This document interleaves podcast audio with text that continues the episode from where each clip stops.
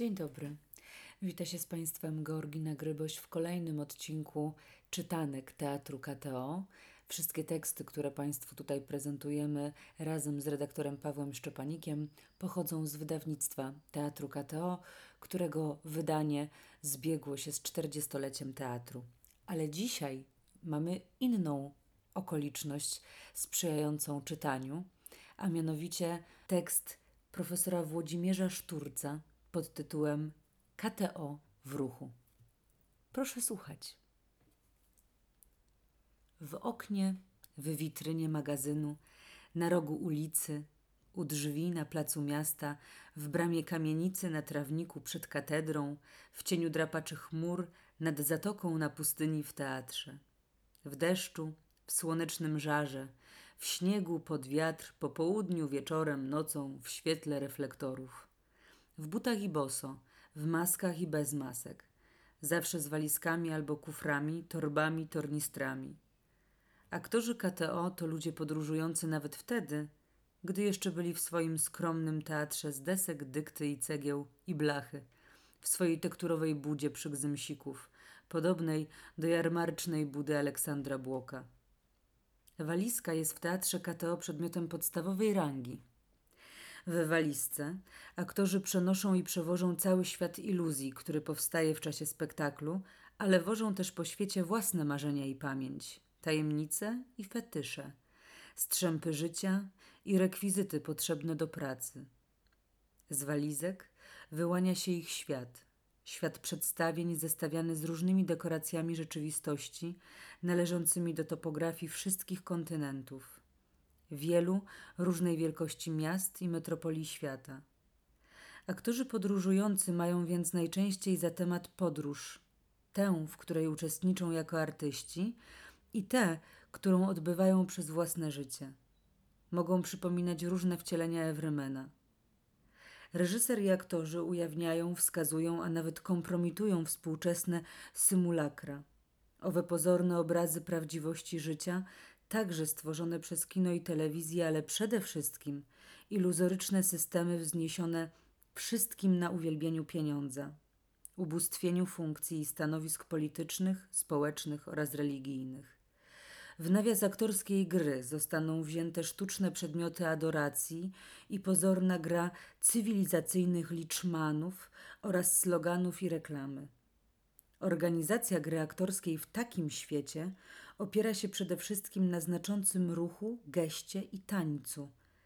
Jest to ruch wynikający nie tylko z orientacji w przestrzeni, zamkniętej sceny, otwartego obrazu, wykrojonego miejsca na ulicy lub placu – lecz także z relacji do konkretnego obiektu używanego w przestrzeni gry. Może nim być przedmiot nacechowany znaczeniem jabłko, pomarańcza, krawat, kubek, nóż, gazeta lub wydobyty z samej przestrzeni, z otaczającej natury lub architektury.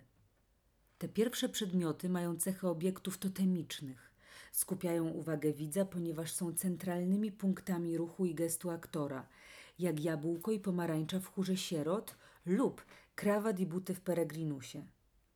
Ruch odbywa się tu do i od obiektu. W ten sposób miejsce gry zostaje nacechowane ze względu na kierunek ruchu, staje się przestrzenią ceremonii, powtarzanego obyczaju, powielonego działania, które konstruują przestrzeń gestycznego skupienia i nadają wektory każdemu ruchowi postaci. W spektaklach teatru KTO dominuje geometryzacja ruchu. Najczęściej odbywa się on na krawędziach figur prostokąta, trójkąta, rzadziej koła. Krawędzie te w spektaklach pokazywanych w plenerze, na placu lub na ulicy są przerywane wyprowadzaniem aktorów w przestrzeń widzów, co zmusza tych ostatnich do formowania nowej przestrzeni widowni. Pojawia się więc działanie o charakterze performatywnym. Widzowie zostają wpisani do gry teatralnej, obserwują swoje zachowania, a zarazem śledzą poczynania aktorów, tak jak w Peregrinusie mogą czuć się bezradni wobec obranego kierunku drogi aktorów, jak w ślepcach, mimo iż wiedzą, że dynamika ruchu musi mieć swoje granice wyznaczane choćby przez raczej powszechnie znane przedstawienie malarskie Pietera Bruegla inaczej w chórze sierot. Tu ruch jest ograniczony konstrukcją podestów na scenie. Niespodziewane działania gestyczne może przynieść natomiast ruchomy, wznoszący się stół, który pełni też funkcję podłogi, ołtarza, nowej sceny teatralnej, trybuny, a nawet platformy więziennego podajnika potraw. Mechanika ciała w ruchu aktora przywołuje skojarzenie z animacją marionety sycylijskiej. Punktowanie gestu polega tu bowiem na wyraźnym wskazaniu kierunku spojrzenia lub skierowania twarzy lub maski na konkretny obiekt. Punktowanie to może również być zamienione w jednowektorowy ruch ciała, jak w ślepcach. Ruch zaczyna się od odnalezienia punktu i wyznaczenia kierunku działania. Nie jest przypadkowy. Nie jest też teatralizowany w sensie stosowania wyuczonych konwencji. Krok postaci przypomina często militarny krok marszowy, a w jego przeniesieniu w grę aktora zauważalna jest tektonika musztry. Nie znaczy to, że ruch jest udawany, kopiowany, przeniesiony na rytmy ciała aktora z rytmu muzycznego.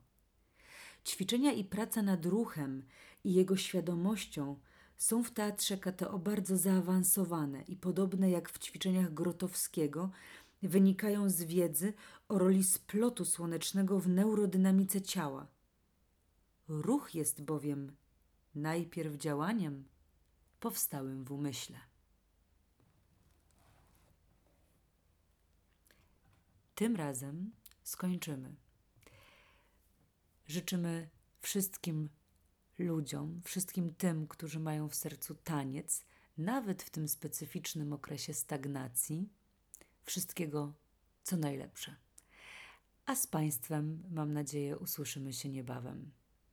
Do usłyszenia. Dziękuję Państwu. Georgina Gryboś.